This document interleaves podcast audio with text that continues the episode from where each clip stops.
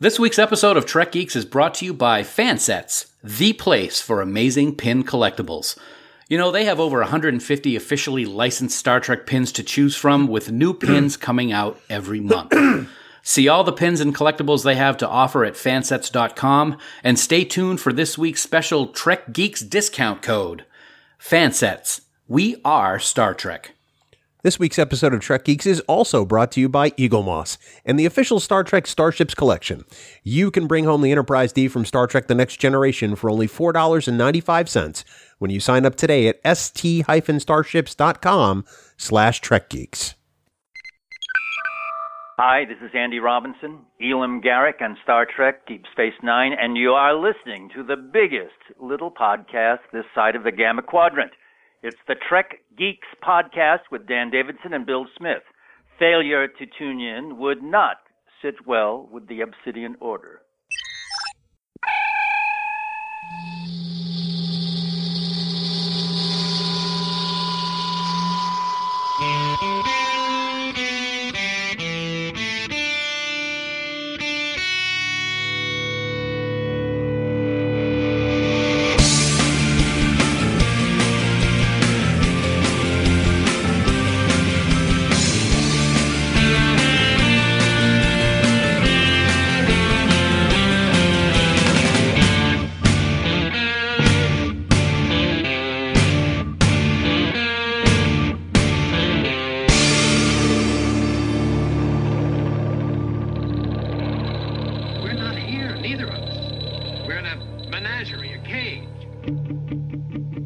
An undisclosed location, which we're probably just going to delete from the record anyway, at Podfleet Command. Greetings, everyone. It's the biggest little show this side of the Alpha Quadrant, your independent Star Trek podcast. Welcome to Trek Geeks. We're very excited you're here for episode 159, or as my co host might say, 159er. and that's his chuckle right there. We may as well introduce him um, because he never existed and, and was never here. You never saw him, so there's no proof of it. He's the um, he's the very very clandestine Dan Davidson and Dan. Decloak, buddy. It's time to come aboard. Hey, man, thanks for having me. I'm really glad to be here for uh, episode 159er. uh, it's going to be a fun discussion, as always. When are they not fun discussions, Bill? Other than when you're involved in the discussion. Um, Wow. But I'm, I'm really looking forward to it because uh, this week we're going to tackle one of the all time best episodes of Deep Space Nine as we continue along with the 25th anniversary celebration. We're going to talk about In the Pale Moonlight.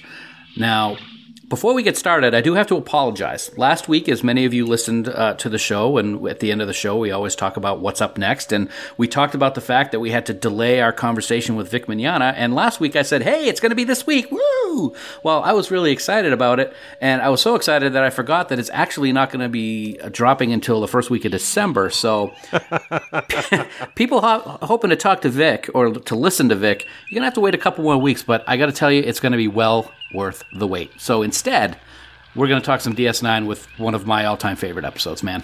Well, and one of mine too. And if we've talked about recently, I mean, uh, the writer of this episode, or the guy who contributed the story to this episode, has written a couple of episodes we absolutely love and just didn't realize it was him. This is um, uh, this is an episode that made my top ten list the moment I saw it, and uh, it, it's been there ever since. And I can't wait to dive in on this particular episode. Dan, something else I can't wait for is for you to tell the fantastic people that listen to Trek Geeks how they can get in touch with us over whatever electronic means of communications they desire.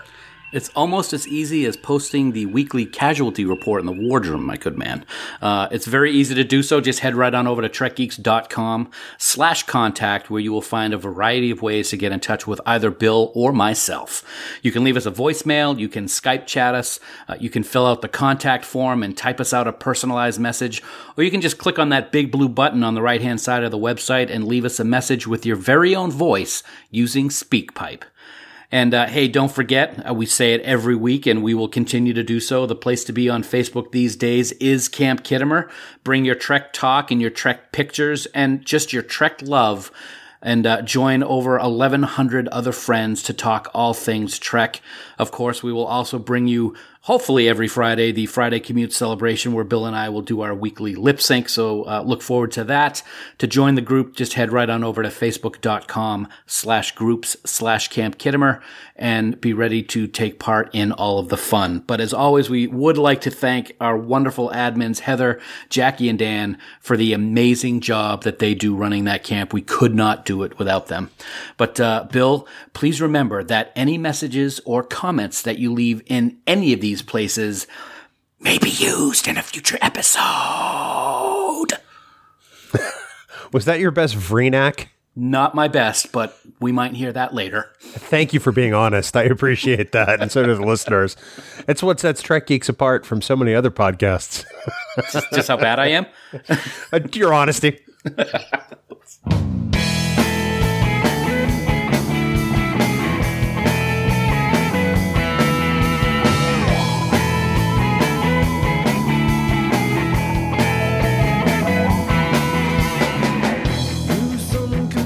Dan, it's time for the news from TrekNews.net.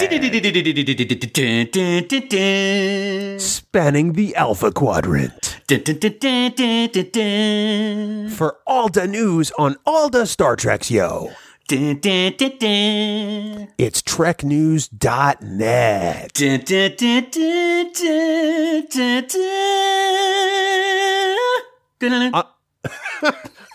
Online at TrekNews.net. Here's what I want to know Do your dogs howl downstairs when they hear you do that, or uh, are they largely unaffected?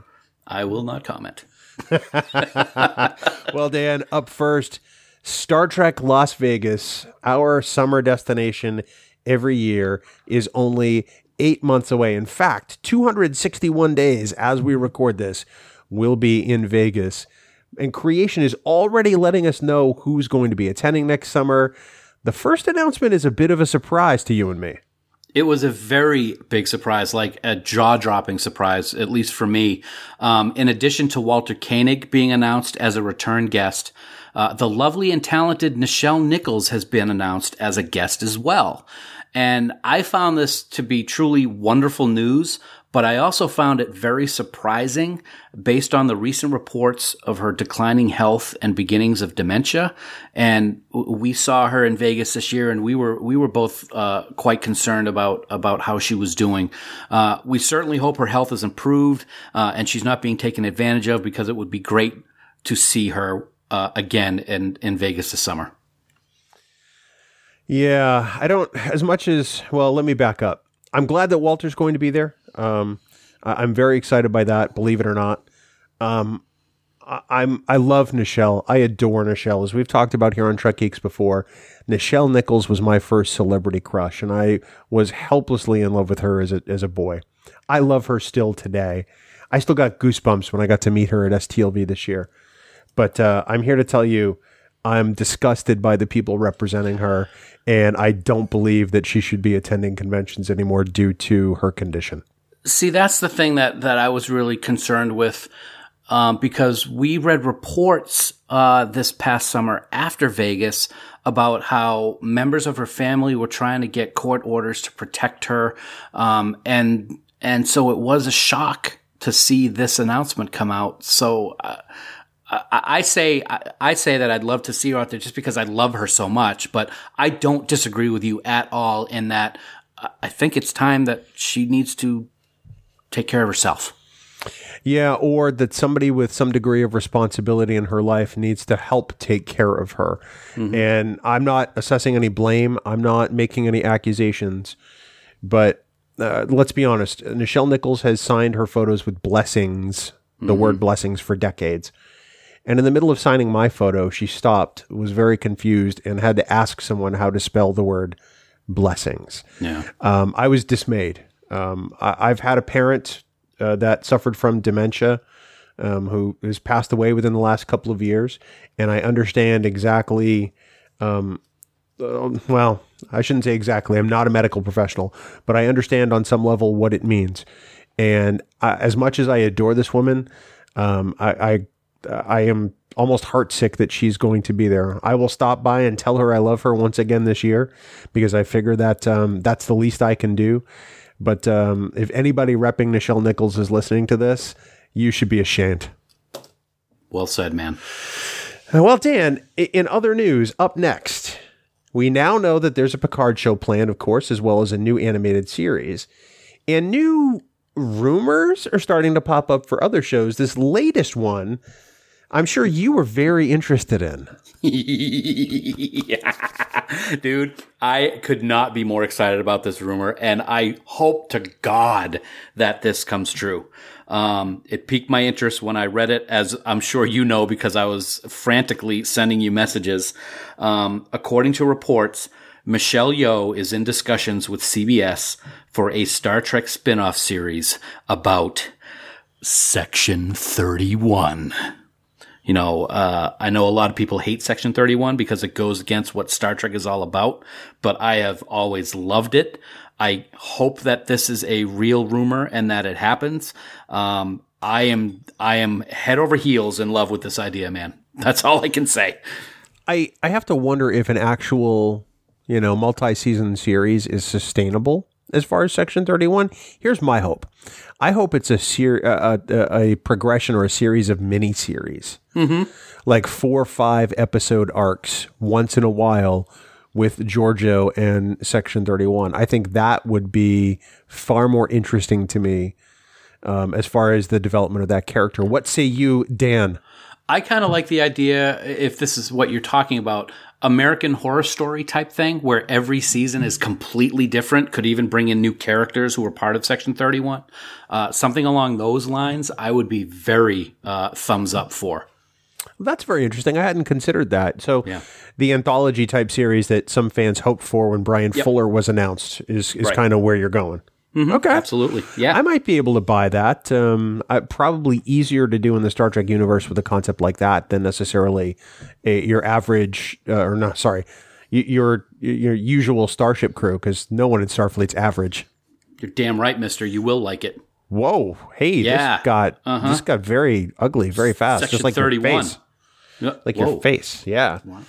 Well, Dan, speaking of Star Trek Discovery, fans have a couple of new ways to watch season one as this episode drops. And uh, I don't know about you, I'm going to be spending some quality time with my television pretty soon. Uh huh. Yes, yes, yes. There's always good ways to watch Star Trek. As we record this very episode, my Blu ray set of season one is in the mail, and I've been tracking it furiously. Uh, it should arrive tomorrow here in Merrimack. Uh, but if you don't want to wait for the DVDs and the Blu rays or whatever you want to call it, uh, you don't have to. Um, and if you don't have CBS All Access, you don't have to wait either because you can now purchase Discovery Season 1 on iTunes. Uh, the entire season is available for $34.99, or you can download individual episodes for $2.99 each, which is kind of cool, but why would you not want the whole season? Um, in addition to the, the, if you purchase the entire season, you're also going to get 11 bonus features, which is very cool. And additionally, iTunes is offering sale prices for all of the other Star Trek live action series. So, uh, head on over to iTunes and download some Star Trek, yo. You know, it's interesting because um, originally I had pre ordered Discovery Season 1 on Amazon. And then I saw that Best Buy came out with the Steelbook presentation, Yep. which I wasn't initially going to do, but I've decided that's what I'm going to do. So I'm actually going to stop by Best Buy on the morrow and pick up my copy of Discovery Season 1. Um, uh, just I, I'm looking. I'm glad it's coming out on Blu-ray. I can't wait to see it on Blu-ray. I think it's going to look fantastic. Um, and uh, I've got that. is going to be great. I've got that fanboy squealing. I, I'm more interested in the special features. I mean, obviously, I've seen season one about three times already. But it? um, yeah, well, you know, it takes time. You got to watch it sequentially. Super fan. Why, hey, you're a super fan one seven zero one. Don't forget. That's that's true. I am. Yeah, So, I'm uh, very excited about it. I, I can't wait to hear the updates as you continually watch where the UPS truck is on the map for the live updates. I can just see the, the messages coming into chat now. Oh my God, he's turned right onto my street. and now with the new ring doorbell, I can see exactly when he places it on my step. I hate you so much. I hate you so much. Hey, as we wrap up with news, uh, Bill, I did want to uh, do uh, one brief mention. Uh, as we record today, this is important to me because um, growing up as a huge Star Trek fan, I was also a huge comic book fan. And uh, we lost a pioneer today. Stan Lee passed away at the age of 95 today. He, of course, created the Marvel Universe, which in recent years has just exploded on cinema and television. And um, that universe that he created was a wonderful one for me when I was growing up. So I want to pass along my condolences to all of his family and friends and thank him for everything that he contributed. Excelsior.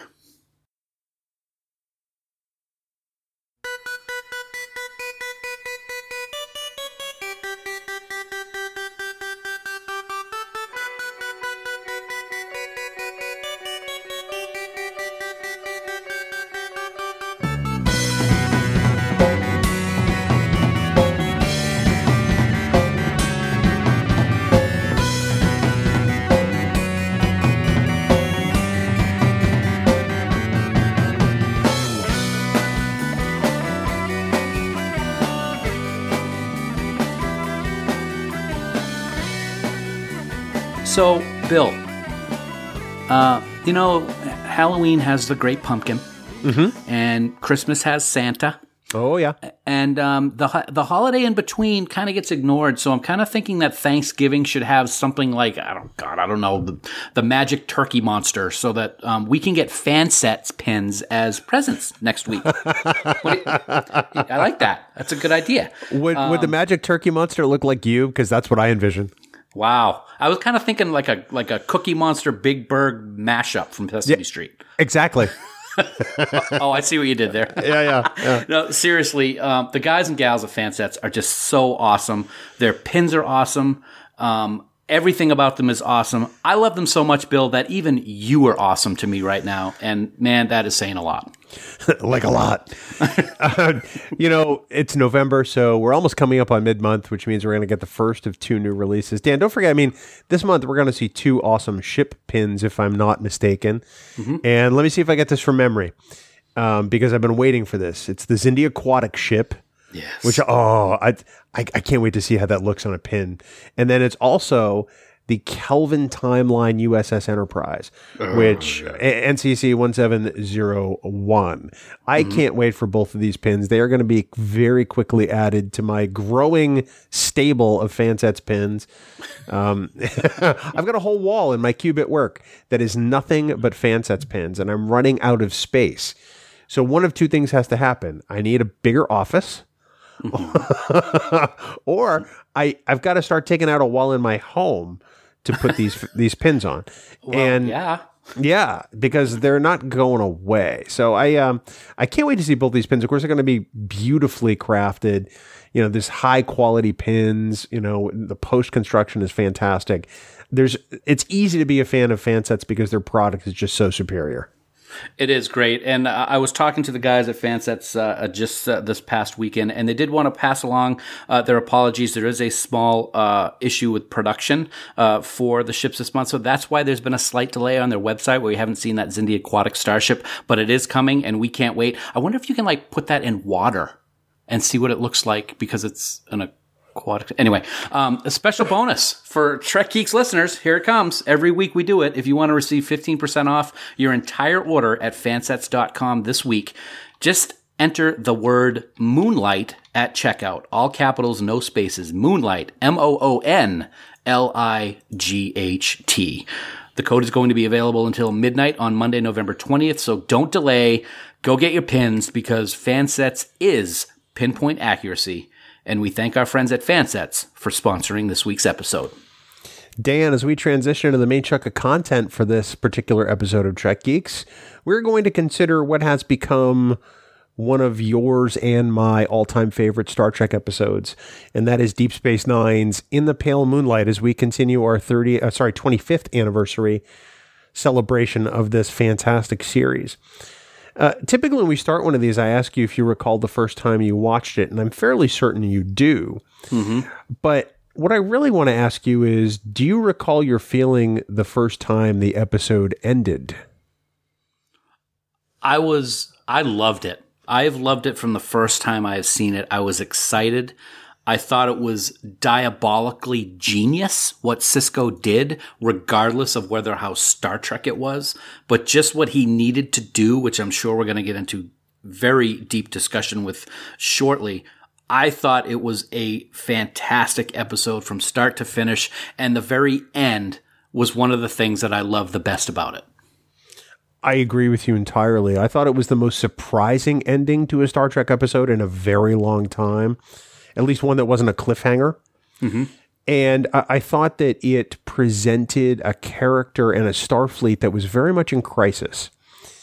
So, uh, for those who may not have seen it for a while, or at least to level set everybody, why don't you give us uh, like a really brief, high level, super, you know, uh, super fast overview uh, uh, to describe this episode? Like a couple of sentences. Uh, okay, let's see. Federation's losing bad. Sisko needs to do something. He gets Garak to do bad things, and they trick the Romulans into joining the war against the Dominion. That's actually really good. Here's usually the phrase that I use. Sisko mortgages everything he and Starfleet believes in to bring the Romulans into the war against the Dominion. Fair? I like that. I like that. In fact, it's interesting. Um, here's what Time Magazine actually wrote about this episode. Oh, whoa. And I quote In the Pale Moonlight was the best of the war episodes. The Federation is losing, friends are dying, the planet Betazed, homeworld of Enterprise's counselor Deanna Troy, has fallen, and Captain Sisko hatches a complicated plan to fabricate evidence showing that the Dominion wants to conquer the Romulans. His aim is to bring Romulans into the war on the Federation side. As Sisko gives up his principles slowly, one by one, in order to make his plan work, you expect Trek's simple moral verities to prevail. It is dumbfounding and chilling when they don't. And I think that that perfectly describes what occurs in this episode and how the viewer feels. Mm-hmm. What do you think? I absolutely agree. I, I can I can remember a couple of occasions during this episode where I'm like, oh my god, what is he doing? What is he doing? The big one is, which is I've never actually gotten over in 25 years, is that he's an accessory to murder. That is just something that has always blown me away. And so it is dumbfounding and it is it is chilling that he does what he does and it happens and it's not it it it, it doesn't stop and he's like I can't do this I'm Starfleet doesn't matter he does it and it's it's like wow It, it kind of blew Vreenak away too. Hey oh that was beautiful sorry, Nice. sorry, sorry. You know, it- it's not uncommon for this episode to be ranked among the highest, not only of Deep Space Nine, but of Star Trek in general. And that has honestly surprised me over the years because, as you mentioned just a few moments ago, this is an episode that is very untrek like. There is no brighter future in this episode. There is no doing the right thing despite what it costs in this episode. Um, because, well, I, I suppose that's debatable in one sense, but Sisko does the exact opposite of what a Starfleet officer should do simply just to help ensure the future of humanity. And when you think about it in those terms, that's pretty staggering. I mean, I don't think that's something Ben Sisko ever thought he'd have to do when he put that uniform on. What's the phrase? Um all's fair in love and war. And this is a perfect example that he thinks anything's fair in order to get this war to end. So he does everything he can to make sure that happens. And it's uh, you know i've talked before about i don't know if i've talked about it on the show i know i've talked it with you about how movies like saw and all of these other really crazy movies that, that these people write these stories that are just unbelievable and where is this imagination coming from that people can write these stories? And this is a perfect example for the star trek writers to go in and do everything exactly opposite of what we the fans would expect in a star trek episode and they make it work perfectly. This is a perfect example of a non Star Trek Star Trek episode that is is a, a, a classic and one of the all time best, like you said, in the entire Star Trek franchise. I mean, let's be honest here. Sisko makes some incredibly horrifying uh, moral choices in this episode. Um, it's like he says in his log, you know, he he lied. Yeah, he admits it. You know, he's he essentially an accomplice to murder. Or if you go back to the beginning of the episode, you know, the, the, the format of this episode is something I think is just absolutely beautiful. I think it's perfect. The, the entire episode is a captain's log, and we see the entire thing in flashback. Mm-hmm. You know, it's in a way it almost calls me back to the way TOS was with the captain's log, where in, in the first few episodes of TOS, the log was always in past tense, and we would see the action as if it were a flashback. Yep. And that's exactly what happens with this log. I mean, he's like, and Sisko says, it's only been two weeks. I need to talk about this. I have to justify what's happened, what I've done, at least to myself. I can't talk to anyone else, not even to Dax. Maybe if I just lay it all out in my log, it'll finally make sense. I can see where it all went wrong, where I went wrong. Hmm. And that's really kind of off putting from the moment you hear it. Here's a Starfleet captain admitting to himself and to his log, essentially us, that he's done something that is not good. And and it's very uncertain as to what it means as we get start to get into this episode. I, I'm really kind of blown away just by the initial captain's log because Sisko, who is normally very confident, is anything but in that opening teaser. You don't you don't ever see him drinking either. And and that actually, I mean, I say that tongue in cheek, but I'm also serious when I say it. You don't really ever see Ben drinking, and here he is telling us, the computer, everything that went wrong, and he's got a drink in his hand for the most of the time. Um, and he's got his uniform is is uh, caught me with his britches down type of thing. And Yeah. um, it's it's it's not a Sisko that we're used to seeing, but at the same time, I can totally see Sisko doing this stuff based on what we've seen and what we will seen will see rather with Eddington and with the episode with Bahala and what he uh, his obsession uh, with that. It, it's it's not out of the realm of what we might expect from Sisko based on what we've seen up until this point. Well, and it's interesting to me because in this episode, he uses his captain's log as a, a sort of de facto confessional. Mm-hmm. You know, he lays out in the open his sins, for want of a better word, um, for for the record, or at least uh, so far as we know before we get to the end. And it makes me wonder if he's ever felt compelled to do this in the past. You know, certainly, you know, in the, maybe the days after Wolf 359, or maybe after he met Picard when he had such, you know, uh, intense rage and then resolved it, you know, after um, Emissary. It makes me wonder if he's ever used his log before as that sort of confessional. And I I- maybe I'm the only person that's ever wondered that. I don't know, but I figured it was a very interesting and uncomfortable spot for us to see Sisko in. I've never thought of that of him doing that in the past. I think with everything that you know, he's become more and more central to the Dominion War as it's gone on, and more and more one of the uh, leaders. I think Admiral Ross is probably only the only other person who's higher than him, uh, at least uh, as far as I can tell. And the stress uh, of of being in that position, knowing that the Federation is being beaten as badly as it has been. Um, when I look at that and then look at some of the examples that you just mentioned, as bad as those things were, like Wolf 359 and, and everything like that, I don't think he has been pushed to what he's been pushed to at this point in the war. And I think he has a, I think he feels singularly responsible for what's going on. Uh, as Vreenak points out, oh, and the man who started the war with the Dominion. Um, so it's, it's, it's someplace we haven't seen him before, in my opinion.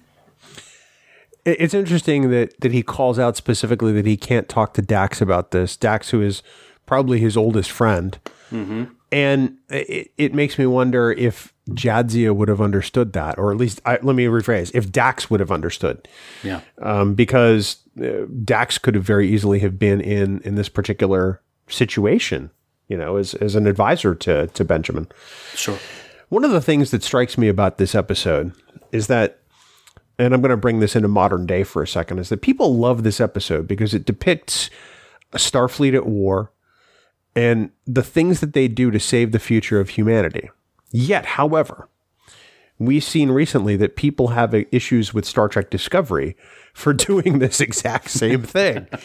and it makes me scratch my head a little. Yeah. Um, now, certainly, this episode encapsulates it into 43 minutes or whatever the runtime is for the episode.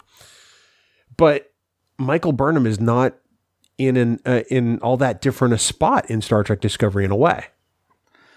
I take that with a grain of salt, to be honest with you, man, because as we know, people are going to complain about issues in Discovery simply to complain about issues in Discovery.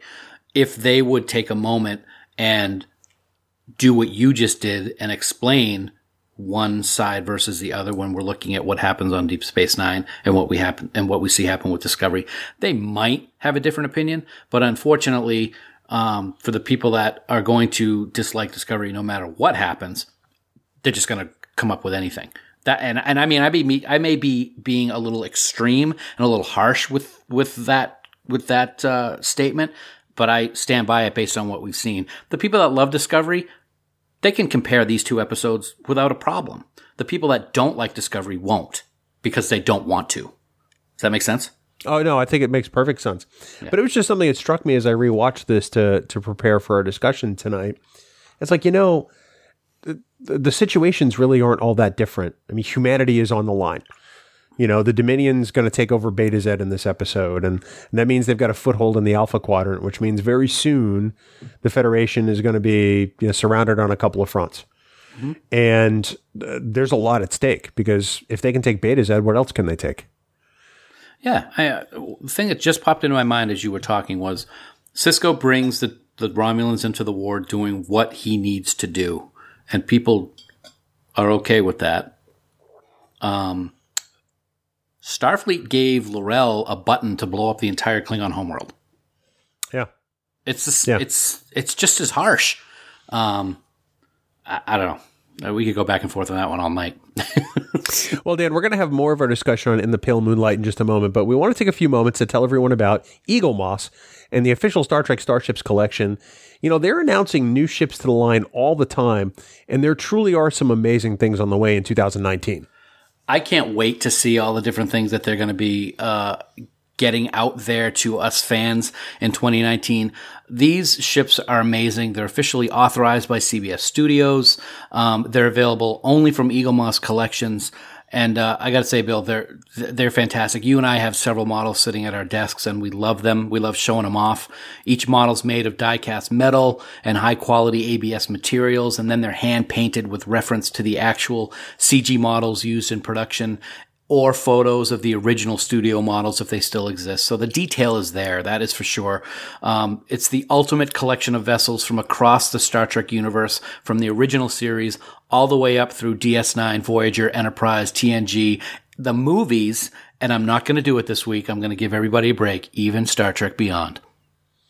As Dan has been reading that copy and, and making his comments, I've been flying my little Eaglemoss NCC 1701 in front of my webcam, and he has had no idea. This thing sits on my desk all the time, and I love it, Dan, because you can see it right now. It's in its display base, which I mm-hmm. absolutely love because it just makes the Enterprise look like it's floating there. does. Every ship in the Eaglemoss fleet comes with one of these display bases. Plus a collector's magazine featuring behind the scenes info. There's design sketches in there and a breakdown of the technology on board, which I just love every time I get one of these ships. So subscribe to the collection today to receive your first ship, the USS Enterprise NCC 1701D, for only $4.95 with free shipping. Additional models, and there are already close to 150 of them, believe it or not, are going to ship twice monthly and they're going to be delivered directly to your door. Now, as a subscriber, you are also entitled, get this, Dan, to free gifts worth over $90. What? yeah. I mean, for only $4.95, you're getting all this stuff. And of course, you can cancel your subscription for any time, although I don't know why you'd want to.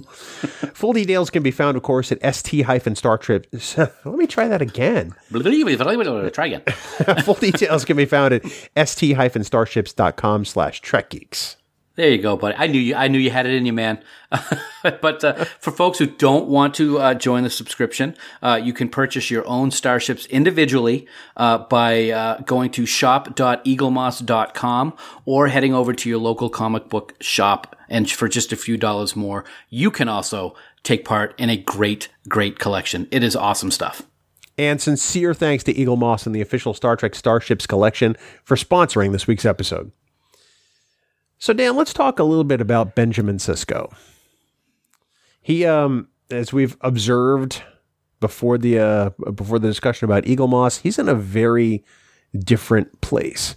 And in this episode, there is compromise after disastrous compromise. in a way, um, it's not really death by a thousand cuts, but every time he turns around, this thing snowballs. It's like it's like dominoes continuing to fall one after another, and he's hoping at some point for it to all stop, but it it just doesn't. It, it gets about as worse as it can be, and it starts with Garak saying, "Ah, yeah. By the way, I'm gonna need a guy named Grathon Tolar." yeah, actually, it starts with you. The first word you just said is where it starts, and that's Garak. Uh, Yeah. but yeah, Grathon Tolar. Uh, I'm still trying to figure out what race he is because I don't know if we ever find out. I'll have to I'll have to look at that. But yeah, let's bring somebody who's uh, going to be executed by the Klingons, which must make him pretty pretty bad. Let's bring him in to help us out. I'm sure everything will be just fine. He's, he's about to be executed by the Klingons. Yeah, well, ah, nah, no big deal. Yes, yeah. So he hasn't done much. So the first thing Garak does is say, "Hey, we're going to need a criminal." you know, and so Sisko's like, "Uh, okay." So he uses some muscle. He gets Tolar released and sent to Deep Space Nine. And when Tolar finds out that Garak is involved, he sobers up almost instantly, man. Oh yeah, that's it's another thing that I love about what Deep Space Nine does is how they handle Garak and j- just the name. And that guy was like, whoa, whoa, whoa, what? Okay, I'll go to my quarters. I mean, he's just, Garak instills fear in everybody. Well, and just keep in mind, uh, Garak's not a member of the Obsidian Order. What are you talking about? No, no, he's just a tailor. You know, he's a tailor and he was a gardener on Romulus, man. That's all. Plain simple Garak. Mm-hmm. Yeah. Yeah, no, you're not afraid of a guy because he's plain simple tailor. I'm just going to throw that out there. So uh, already Sisko is is not at ease. And then what does Tolar do? He gets into trouble. So then, yeah, just a little. So Sisko has to do something else that's totally out of character for him, and he has to bribe Quark of all people to drop the charges. Oh, I know. It's, you're face palming right now, and I, I think am. I'm I'm doing that mentally too myself.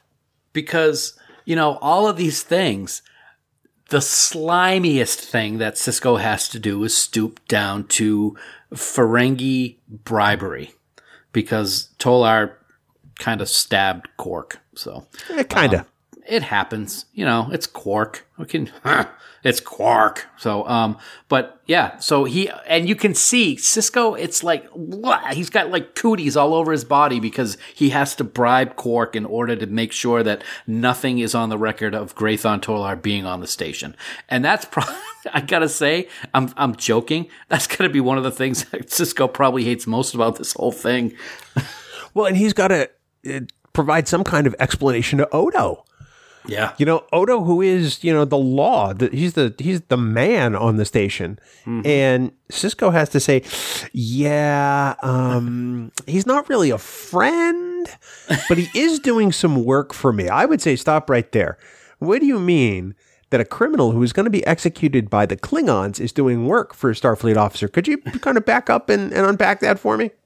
I can't it's classified oh that was too Kirkish I'm sorry that really was. that was you're crossing your captains. Sorry, I'm sorry.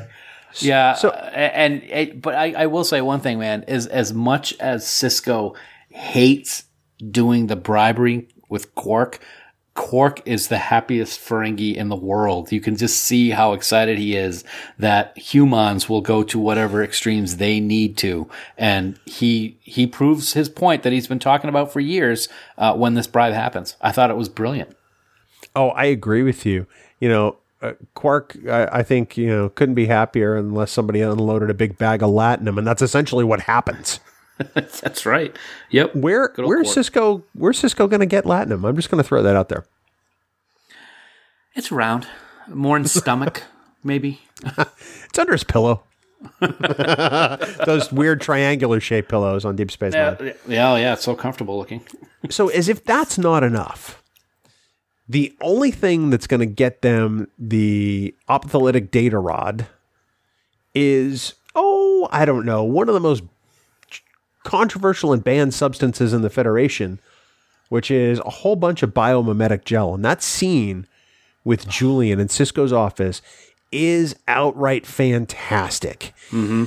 So, you know, Bashir says everything he should say, the thing that we'd want a Starfleet officer to say. Yep. And yet Sisko still hands him a pad with orders on it. I'm going to need this order in writing, please, sir. I love that that line and I love that scene because you just said it. He's being Starfleet and Sisko isn't. And you can see the dramatic differences between the two in just that minute and a half scene. It's it was it was brilliantly acted and it really showed the core of what was going on in this episode. I did like, however, that even though Bashir knew how wrong it was, he was going to follow the order by Sisko as much as he didn't want to. That's Oh, what Starfleet's about, also. Exactly. But you look at the look that Sid has on his face in that scene, and it says two things. It says, one, what the hell are you talking about? And two, I can't believe you, of all people, are asking me for this. Right. You got to wonder how much respect was lost between uh, Bashir and Sisko because of that scene. I- yes, that's exactly what I thought the first time I saw it. You know, anytime that Dr. Bashir has the moral high ground, it's it's really a questionable situation because this was a guy who was kind of a creeper the first couple of years. Kind of. Uh, yeah, well, I'm being I'm being generous because you know he did something good in this episode. Granted, we're we're six years in, but you know, um, but uh, that scene is really kind of off putting because it's with that you realize just how deep Sisko is in now, and you think that it can't get any worse, but oh no, my friend, oh no, it does. What? And uh, yeah. So they get the data rod prepped. So Tolar has created the holographic simulation. They write it to the one time only optolythic data rod and they give it to a Romulan senator named Vreenak who shows up on Deep Space Nine by invitation. Yeah, that's a situation that just uh, doesn't really go as planned, does it, Dan? Yeah, you said it. After every one of these steps, you can say, can't get any worse, and it gets worse, and it gets worse. And after the biomimetic gel, can't get worse. He gives the rod to Vreenak. Can't get worse. Vreenak knows it's a forgery. That's worse. it's, It's, I, it's yeah. it's the ultimate snowball of hell episode. And you know, when you're watching other TV shows where things just keep going wrong for somebody, there's a movie called Pure Luck with Martin Short and Danny Glover. Things just go wrong and wrong and wrong. And you don't feel bad. And you don't, you don't, you, you kind of like, wow, that's this poor guy. With this, oh my God, you're just like, I'm, I'm doing it again. I'm face palming because like, oh my God, can it get any worse for Ben? And it just does. And it gets worse and worse. And, and you're like, when is it going to end? Cause it doesn't seem like it ever will. Well, and then there's there's his captain's log at the beginning of Act Five of this episode. I'm going to read that because I just happen to have it here in front of me. That's good preparation. So it all blew up in my face. All the lies and the compromises, the inner doubts and the rationalizations, all for nothing. Vreenak was furious. I can't say that I blamed him. I'd have reacted the same way.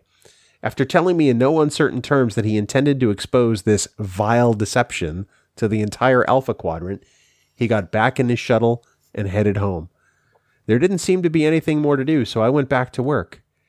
And two days later, we got the news. And Dan, what news was that? Shuttle go boom. Vreenak got blowed up. Blow it up, yo. Uh huh. Mr. Garak, that slimy, sneaky son of a bee. So But yeah, this that's it. this makes the the Tal Shiar believe that the Dominion is responsible. Because what are they going to find in the wreckage? They're going to find an optolythic data rod that's damaged, and they have to assume that what's on there is real because it could have been damaged in the explosion. So, what else? What other conclusion is there? and was- obviously, I'm sorry to interrupt. And obviously, the senator was killed because he had this evidence. So Sisko goes down to Garak's tailor shop and punches him halfway to Tuesday. Trek Tuesday. Trek Tuesday, and he discovers that Garak's plan really was to assassinate Vreenak all along. Really? But let me ask you this: Don't you? Aren't you happy that that's what Garak's plan was the whole time? Because he knew that was what was going to have to happen in order to get the Dominion into the war. He used Sisko like a puppet the entire time to get that to happen, but it's what we wanted to happen anyway. Well, and in fact, you you segue us beautifully right into the next discussion point, which is Garak. So, uh, I was looking at Memory Alpha for this episode, as I am often wont to do when we talk about Star Trek, and um, there was this nugget in, in Memory Alpha. Andrew Rob- Andrew Robinson nominates this as one of his favorite episodes after The Wire, Improbable Cause, and The Die Is Cast. According to Robinson, this episode is about Garak teaching Sisko that quote you can't go to bed with the devil without having sex. End quote. And that's from the Star Trek Deep Space Nine companion, page 555. The, the object lesson here is there is a cost to everything. The question is, are we willing to pay it? Mm-hmm. And I, th- I find it interesting that Andy Robinson chose those words because it, it really does sum it up quite aptly, I think. I think so too, and and I actually have the Star Trek Deep Space Nine companion. So when we are done recording, Bill, I am going to turn to page 555 to read that for myself because that is an amazing quote, and it is 100% accurate when you're talking about this episode. I think it's great that that uh, uh, Andy Robinson uh, thinks this is one of his favorites. I was going to say that this one is right up there with The Wire. I hadn't thought about Improbable Cause and The Die Is Cast, but it's it's right up there, and it's it's really uh, it really makes me feel good that someone who played such an important role in this episode also feels as strongly about it as we do. Yeah. You know, you figure Sisko goes to Garak because he can't really bring himself to do these things. He needs somebody who he knows can without hesitation. Mm. And really, the only person on board is Garak. You know, nobody else can fill this role. And Garak, you know, manipulates everyone he comes into contact with in this episode, including some he doesn't come into contact with. Mm-hmm. You know, and ultimately Sisko gets what he wanted. You know, and he doesn't necessarily have to do it himself or use his own hands, although in a way I think he really does. Yeah. Oh, oh, absolutely. It, it's it goes to the. It, it really makes you, if you really want to sit and stop and think about how the mind of an Obsidian Order agent works, you don't have to go any further than this episode. You don't have to watch any other episode, but this one possibly to get to get that idea that he can he can cause ripples without even being near the people that he's affecting because he's so good at what he does as the Obsidian Order agent. Oh, but, but wait a minute. He's not an Obsidian Order agent order or I can't even say it.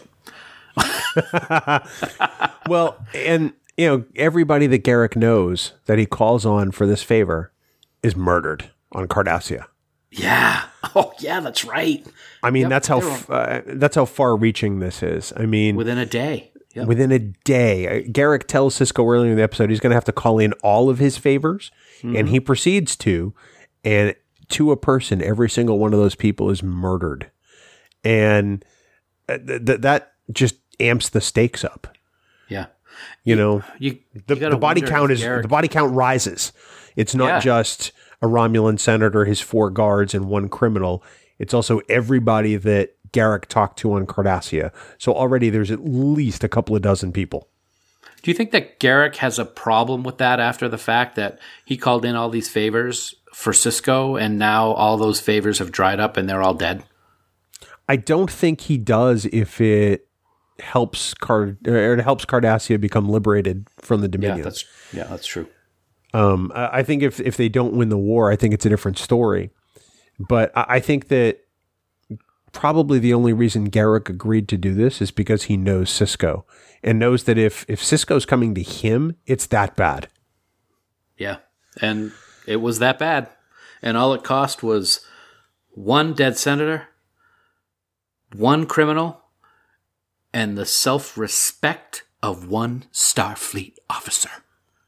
I don't know about you, Bill, but I'd call that a bargain. Well, and even then, Garak doesn't exactly get the body count right no, he doesn't. Not at all.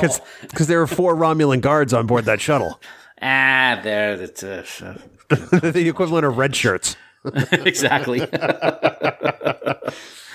So let's talk about some central questions. Um, first of which is is this the most un Star Trek episode ever? I don't know. Um, it all depends on how you want to define un Star Trek.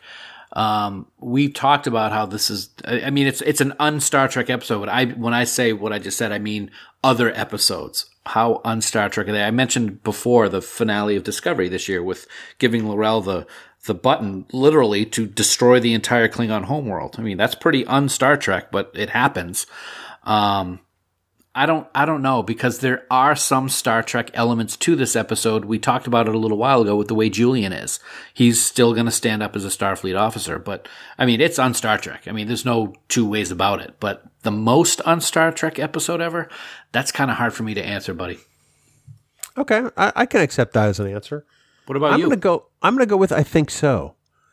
You know, if there's an episode that that really kind of is the opposite of of everything we watch Star Trek for, with its politics and its its assassination plots and its its lies and its cover ups and its its twists, I think that this one probably is it. But that leads me to my next question, which is, if we love Star Trek and the message, why do we love this episode? I I actually think part of the reason is because it's on Star Trek. It's not expected, and it does it in a way that works. If this was a, an episode that just sucked and didn't make any sense and and had no ramifications and and it was on Star Trek, people wouldn't care about it at all. But it works and it works perfectly and it has to work because of the situation that the Federation is in at the time. And I think that's one of the reasons why it is so loved.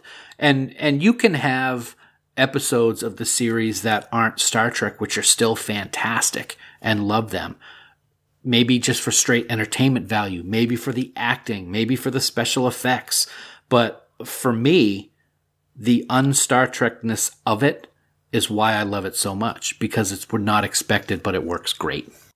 So this takes me to my next question, which is does this episode work with any other character than Garak? I mean, Nope. does it have to be Garak in this episode? Yep. Who, who else? Who else possibly could it be? It can't be Dukat. Dukat would never do it. Um, it can't be Odo. It can't be any of the cast that we know. Uh, no, it, it, if if Garak is not part of this series, this episode, in my opinion, doesn't happen. Yeah, I'm right there with you, I think. I, I think that it has to be Garak, and I don't think that this episode could have worked with anyone else. And um, and go ahead. and here's the other thing, Bill, is this episode speaks volumes to the character that was not a regular on the show yet should have been. This is a perfect example of what Garak was like. We got to see more of what Garak is like in this episode than any of the other ones, including ones like The Wire and Improbable Cause and the Die Is cast. This one shows what Garak was and still is. And I think that's another reason why this episode doesn't work without him. I, I think you put it perfectly. I, I can't envision another character in Deep Space Nine for whom this works. Not Romulan, not Klingon, not Cardassian. It's got to be Garak because Yeah. Garak is Garak is it. Um, next one is is the blood of all the Romulans that die in the war on Sisko's hands now, and can he really live with it? That's a good question, and I would say yes and no. I actually think a lot of the blood is on Garak's hands. Um, Sisko went to him, and Garak put this plan in motion. Now, you can look at it as Sisko is the top of the chain, so all responsibility eventually falls to him. But he's not the one that played all of the parts the way that Garak did to get exactly what happened to happen. So for me, I think a lot of that blood is on Garak, who probably doesn't care. but I do think Sisko can live with it if it was on his hands. Interesting. I do think it's on his hands, and I have to. I go back to Act Two to make that decision. He's like, maybe I should have put a stop to it right there. Maybe I should have said, "Thank you very much for your input, Mister Garak. I will take your suggestion under advisement," and then gone back to my office and forgotten the whole thing. But I didn't. I, I- he makes a choice to involve Garak and to proceed because at any point he could have bailed out of this. he um, could have, but I'll, I'll give you. The, I'll, I'll I'll counter with this. He could Yeah. have done exactly that, but once he piqued Garak's interest, I th- if he had gone the other route and shut it down, Garak would have manipulated him to the point where he would have started it up again. I firmly believe that. Okay, So that's fair. I think that I think that um, had he decided to shut it down, it still would have happened. It may not have happened exactly as we saw it, but Garak he had the idea. Once that idea was planted in Garak's head, and he started working on what he was going to do, it was going to happen because he's that good at what he does. Well, alrighty. And then lastly, you remember last time we talked about inter arma enim silent leges, we talked about Admiral Ross, and we talked about his sort of culpability and, and what blood was on his hands as a result of his dealings with Section 31, with the Romulans, with whomever. Um, who, who, who's, who's the, not really that either of them's a villain, but who's the bigger villain in this, Sisko or Ross? Oh, that's a that's a great question, man. I I don't know. With uh, right off the top of my head, it's really hard for me to decide. I would have to say that with this what the, the the magnitude of what happens with this incident bringing the Romulans into the war and the amount of deaths that are going to occur, I might have to lean towards Sisko, but that kind of takes away from what I just said a few minutes ago about Garak. But if I'm choosing between Sisko and Ross, I, I'm thinking Sisko. I, I really think with what happens in, in the Pale Moonlight versus in a Bag Bag Zigabaga, um, is, is um is more. I thought you were Cab Calloway there for just a second. I know I can't do that because of Spotify. yeah, Spotify. Spotify screwing us again. Damn. I um I, I have to agree with you. I, I think that and I mean they're both Starfleet officers. They're both trying to do what's right to ensure the future of humanity and our survival. But clearly they make some questionable decisions. There's there's sort of that that gray area in Deep Space Nine. And I think that both of these characters encounter it. But I have to agree I I have to agree with you. I think Sisko clearly goes further over the line than Ross does. And uh, you know anybody from Romulus is going to pay the price because they were duped into joining the war. Yep. Yep. Very very fascinating set of circumstances. It is Spock talk. I like that. Fascinating. Spock Talk debuting in 2022 from Trek Geeks. um, so Dan, final thoughts on In the Pale Moonlight. Um, certainly a, an episode that can be watched and rewatched and watched again. But uh, it, does it is it any does it get any better for you? I mean, it's already awesome, but do you appreciate it even more now? I think I do because as as with anything that you watch over and over again, you're going to find little things here and there every time you watch it again. And I I can't pull out ex- specific examples right now, but I know that that has happened on many occasions. Um, that I find this one little thing that I didn't realize before and helps tie all things together. And the other thing that's great about this episode is is even people who may not have seen it in a long time really just sit there with their mouth open. And you do that after you've seen it 20 times. You sit there with your mouth open, seeing what's going on. When I watch this to review for the episode that we're recording here today, I watch with my wife, as I always do with these episodes. She loves this episode. She's like, "Oh my god, I can't believe this is happening." She's like, "What's it going to happen?" "Oh my god, it's a fake." And it, it was just it, watching other people watch this is also something that makes me enjoy it all that much more because it's so not what they expect either. I have to agree with you. The first time I saw this episode, I actually saw it alone, and I was just blown away, kind of like Vreenak. And Boom, boom, boom. hey, I'll be here all week. And uh, it, it still gets better and better for me with every consecutive rewatch because I'm just I'm all in on it. Even though I know what's happening, I sit there and I go, "Oh man, oh, oh!" It's just it, I wince every time that that this gets further away from Sisko because it's just written that well. So, Right. Dan, that is in the pale moonlight. It's one we recommend everybody rewatch. Or if you haven't watched it in a long time or have never seen it, it's definitely one to add. Um, all you need to know is that there's a war going on because I think this episode kind of stands alone. It does. It does stand alone, but at the same time, the ramifications for what takes place later because of this episode really, really gels. What's the word? Great? Because great's not a good enough word. it's it's it's it's okay. It's it's thumbs up. Yeah, it's a it's a, it's an alright episode. It's it's all right. It's all right. Dan, you know what else is way better than all right? That's the music of Five Year Mission. We are so very excited that we get to play their music on each and every episode of Trek Geeks. We want everyone to head on out to fiveyearmission.net. Download Year 4, which is their latest album, uh, their latest spectacular album, I might add. It's uh, I was listening to it on the way home, as a matter of fact, tonight in traffic.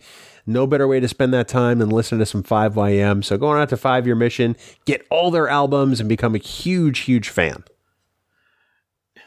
You knew it was inevitable, Mr. Smith, that this was going to happen this particular week on Trek Geeks based on the episode that we're talking about. And now we're talking about Five Year Mission. You know, if Rittenhouse discovered that the drums were a forgery, if he realized that we were trying to trick them into the war, it could push the musicians even farther into the enemy camp. If worse came to worse, they could actually join the war against us. And I had the distinct feeling that victory or defeat would be decided in the next few minutes. It's a fark! I don't know why I didn't expect that. You didn't expect that? Are you kidding because me? I, I I should have. I, I would have believed that that you would bring something to Oh. the table that I just uh, that was going to blow me away, like Vreenak. Ba-bum, boom. Uh, boom, boom. Uh, but I don't know why I wasn't expecting it to Fark.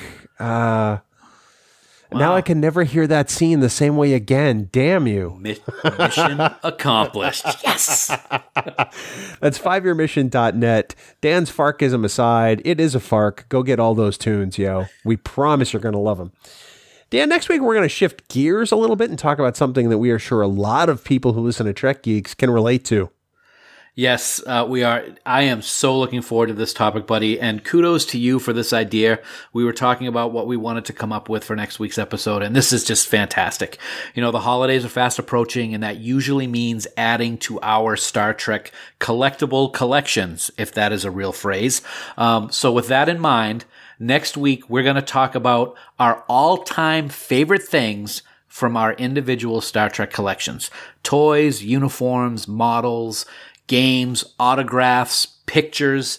It's all fair game, and we're going to discuss, discuss it next week on Trek Geeks, your independent Star Trek podcast. I can't wait for this. We're going to talk about some things that I've never owned and wished I had too, um, because that list grows by the year, going all the way back to the 1970s. I tell you what, man, I wish if I'd had some of those toys now. Ooh, There's so many cool things, and as we get older and look back at some of these things that were out in the 70s, we're like, oh my god, why do I not have one of those? I know. Or wh- why did I? Why did I not keep it? So. Ex- oh, ouch. Yeah, Dan, that's next week on an all new Trek Geeks. Of course, for more great Star Trek discussion, we want everyone to check out the Tricorder Transmissions. They're online at the tricordertransmissions.com. And of course, for all the news on all the Star Treks, yo, please visit our great friends at treknews.net. For now, this has been episode 159 of the Trek Geeks podcast. We do hope you all live long and prosper. Computer, delete that entire coconut podcast. Delete your face. Really? Music for Trek Geeks is provided by Five Year Mission. They are writing one song for each episode of the original series. Download their music at fiveyearmission.net. Trek Geeks, a Star Trek podcast, is a production of Coconut Media Works, executive producer Bill Smith. For even more Star Trek discussion, check out Discovering Trek, a Star Trek Discovery companion, available on Apple Podcasts, Spotify, and discoveringtrek.com.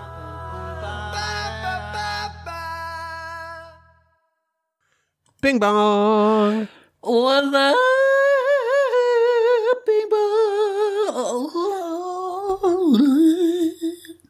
I was waiting for the air to run out of your lungs. How are you? I'm good. Oh my god, the haunting of Hill House is so awesome. I um, you're through episode eight. Seven. We're watching eight after we record. Okay, Yeah. Yeah. we finished it last night. I'm not going to color your perception. Okay. I think. I think I know how you're going to react to the finale, Okay. and I look forward to hearing your take on it at some point. All right. It'll be this week. I guarantee it. Oh, good. Yeah. Yeah. I um, I'm very sore. Congratulations, man. You should be very proud of yourself for what you did yesterday at the Park of Fenways. Uh, yes, as for those who may not have listened to the outtake last week, and well, of course, you may not hear this if you listen to the outtake this week, or don't listen. I guess What? What? I ran the Spartan race that was uh, inside Fenway Park, home of the Boston Red Sox, and um, it's only it's only three miles, but uh, there's about twenty obstacles, and it is not easy. No. People who say that uh, oh the the uh, the stadium Spartans are, are are easy compared to the other ones, I'm sure they are, but they're not easy. Yeah. It it uh, it looks. I I am definitely doing it next year based on the videos that you sent me. But uh, it, yeah, it does not look easy. It looks challenging, but it looks fun at the same time. And I walked a good portion of the course simply because I had to because of my foot. It took me about 90 minutes to finish, Mm-hmm. And which is awesome. about twice as long as an average person. Look at it this way: you're getting you know you're getting to enjoy the park that much longer. I saw parts of Fenway Park that I never knew existed. Huh. You know, various concourses, and well, the, the, there's a garden where they grow things inside, inside Fenway Park. I did not know that. Yeah, and I didn't obviously get enough information on it because I was in the middle of running a race. but um, I was fascinated by that concept. I'm like, wow. Um, so there's cool. some kind of sustainable, you know, garden that is inside Fenway, uh, presumably for uh, either spices or herbs or maybe it's hops. I don't know, but I thought it was really cool. Yeah, that is cool. I think one of the things that I liked most yesterday when you texted me that about your experience and were and were sending me messages was that you were in the visitors dug uh, visitors locker room. Was that it? Yeah, I was I was in the, visitors, visitors- clubhouse. Yeah, Visitors Clubhouse doing push ups, and you probably did more athletic work than the entire Los Angeles Dodgers when they were visiting for the World Series. that's probably true. that was awesome. So we come into the uh, into the visitors clubhouse, um, and immediately you have to bust out like twenty push-ups. And Spartan push-ups are different. Your chest has to hit the floor, mm-hmm. and then your arms have to be extended out, almost like Superman, Yep. um, before you start your next push-up. Wow. And you do you bang out twenty of those, and then you leave and you head out through the tunnel, through the visitor dugout, onto the field, and then around the warning track for the final lap. And it was it was an amazing experience. I'm not going to lie. It didn't teach me about the things I couldn't do because there was plenty I couldn't do. Yep. It it helped me realize all the things I was absolutely capable of. And Nice. Somebody made a joke today that I got a participation trophy, and no, there is no participation trophy at a Spartan race. You show up and you either finish or you don't, and if you finish, you get a medal. And I got one, baby. There you and, go. Uh, it was hard work and worth every every minute of it. That's awesome. I, I can't wait to do it with you next year, man. I'm really looking forward to it. So, I, I have an idea, and we're going to kind of drop this here in the outtake, and we'll see what kind of response we get from people. I've had the idea for a live show that we can do, not probably in 2019, but maybe 2020 in Vegas. And instead of just a live podcast recording, the idea I have is sort of a, a not really a TED talk, but sort of that type of presentation about Star Trek. So the challenge I'm going to uh, issue to listeners um, is what would you want to see in a presentation like that? Because obviously TED Talks are personal on some level, but they tie into a greater subject matter. But I think that that's something that we could make entertaining and uh, and also very relevant to Star Trek as it exists uh, or has existed over the last 50 years. So what do you, what do you think about that? I think that's very interesting. It'll be uh, it'll be it'll be very cool to see what people's initial thought is on it. So, um, anybody listening to the Trek Geeks podcast outtakes this week, please leave your comments over at Camp Khitomer. Blah blah blah blah blah blah blah blah. But Or uh, it, it can hit us anywhere, whether it's social Anywhere, media or email or yeah, um, you know, podcast at trekgeeks.com or, or wherever they want. They could leave us a, a voicemail on Skype. But I'm just going to sort of throw that idea out there to germinate. Uh, I have a couple of ideas in mind, but I'm curious to see what people think if they make it this far into the outtake. Yep. So, which is a risk. it's a risk anytime. Yeah, I'm, But- I'm shutting off right now. Bye. Oh, it's the best show ever. um, so yeah, there was just a sort of an idea I had, I, and you and I can talk about that more offline. But uh, I was sort of playing through it during the drive home because I I don't know what I don't- really don't know what it was that gave me the idea either. You It come just up sort with of good popped into my ideas from time to time. Yeah, came up with a, a really good one today, which we'll be talking about when we record the show here in a few minutes, which people have already will have heard by the time they get to the outtake. Wow, that's really just weird, hard, really hard to wrap my head around. But yeah, yeah, it's sort of timey wimey. yeah, uh, Doctor Doctor Brown and the DeLorean going 88 miles an hour. Yeah, no, let's pick some good time travel. All right, it's come a long way for the power of Genesis. Wow. Come a long way for the power of Genesis. and for anyone asking, that was actually Bill and not Dan. Yeah. Yes, that's true. Yeah, I, I'm sure everybody knew that, Bill. Why you're a jerk. I hate. I'm going to take my Spartan medal, which is very heavy, and beat you across. I was going to say you could with it. swing that across the the uh, like do a whip shot and just probably just smash my temple right in. Oh, oh my god! Giving you good ideas. Oh, you just you made my day. I'm going to daydream about this for for weeks, weeks Go ahead, make my day. So, ooh. hey, so if you can believe this or not, um, Thanksgiving is next week. I don't believe it. Really? Thanksgiving in the United States, I should say, for for people who listen around the world. And so I'm going to put you on the spot. And uh, since we're in the outtake and we can do whatever we want in this part of the show, um, what are you what are you thankful for by way of the podcast this year, Dan? You are putting me on the spot. Um, it all comes down to you and me, man. To to be perfectly honest, I mean, we're doing something that that we love based on our friendship, and and it has just continued to grow over the past year. Um, I think. I, I don't want this to sound selfish, but I, I'm really thankful for the recognition that we've gotten over this year. I mean, being invited to our first con to be a vendor just a few weeks ago at Albany was was a tremendous honor. Um, I still can't believe that we're doing what we're doing and we get to have so much fun doing it. Uh, I, I mean, that's just kind of a long-winded answer, but it, it always will come back down to the to the the base of this being your idea to do this. We've done it now. This is episode 160. Um, not One five one five niner. one five niner, uh, not including sup- some of the supplementals we've done. So we've done a lot, plus discovering Trek, and it's still amazing. I um. I, I, I can appreciate and agree with all that. I, I'm thankful for the fact that you finally gave in and said yes. Only took mean- a year. I mean, it, it did. It it took a good solid year, and uh, beyond that, I- I'm grateful that that people actually click the download button or the subscribe button on a on now a daily basis because we see that all the time. So Yeah. we could certainly do this and talk to nobody and still be just as entertaining to ourselves. But uh, thank goodness yeah. for everybody who, who downloads. Yeah. I'm thankful for experiences, and I don't want to sound like we're beating a dead horse because we've talked about it a few times.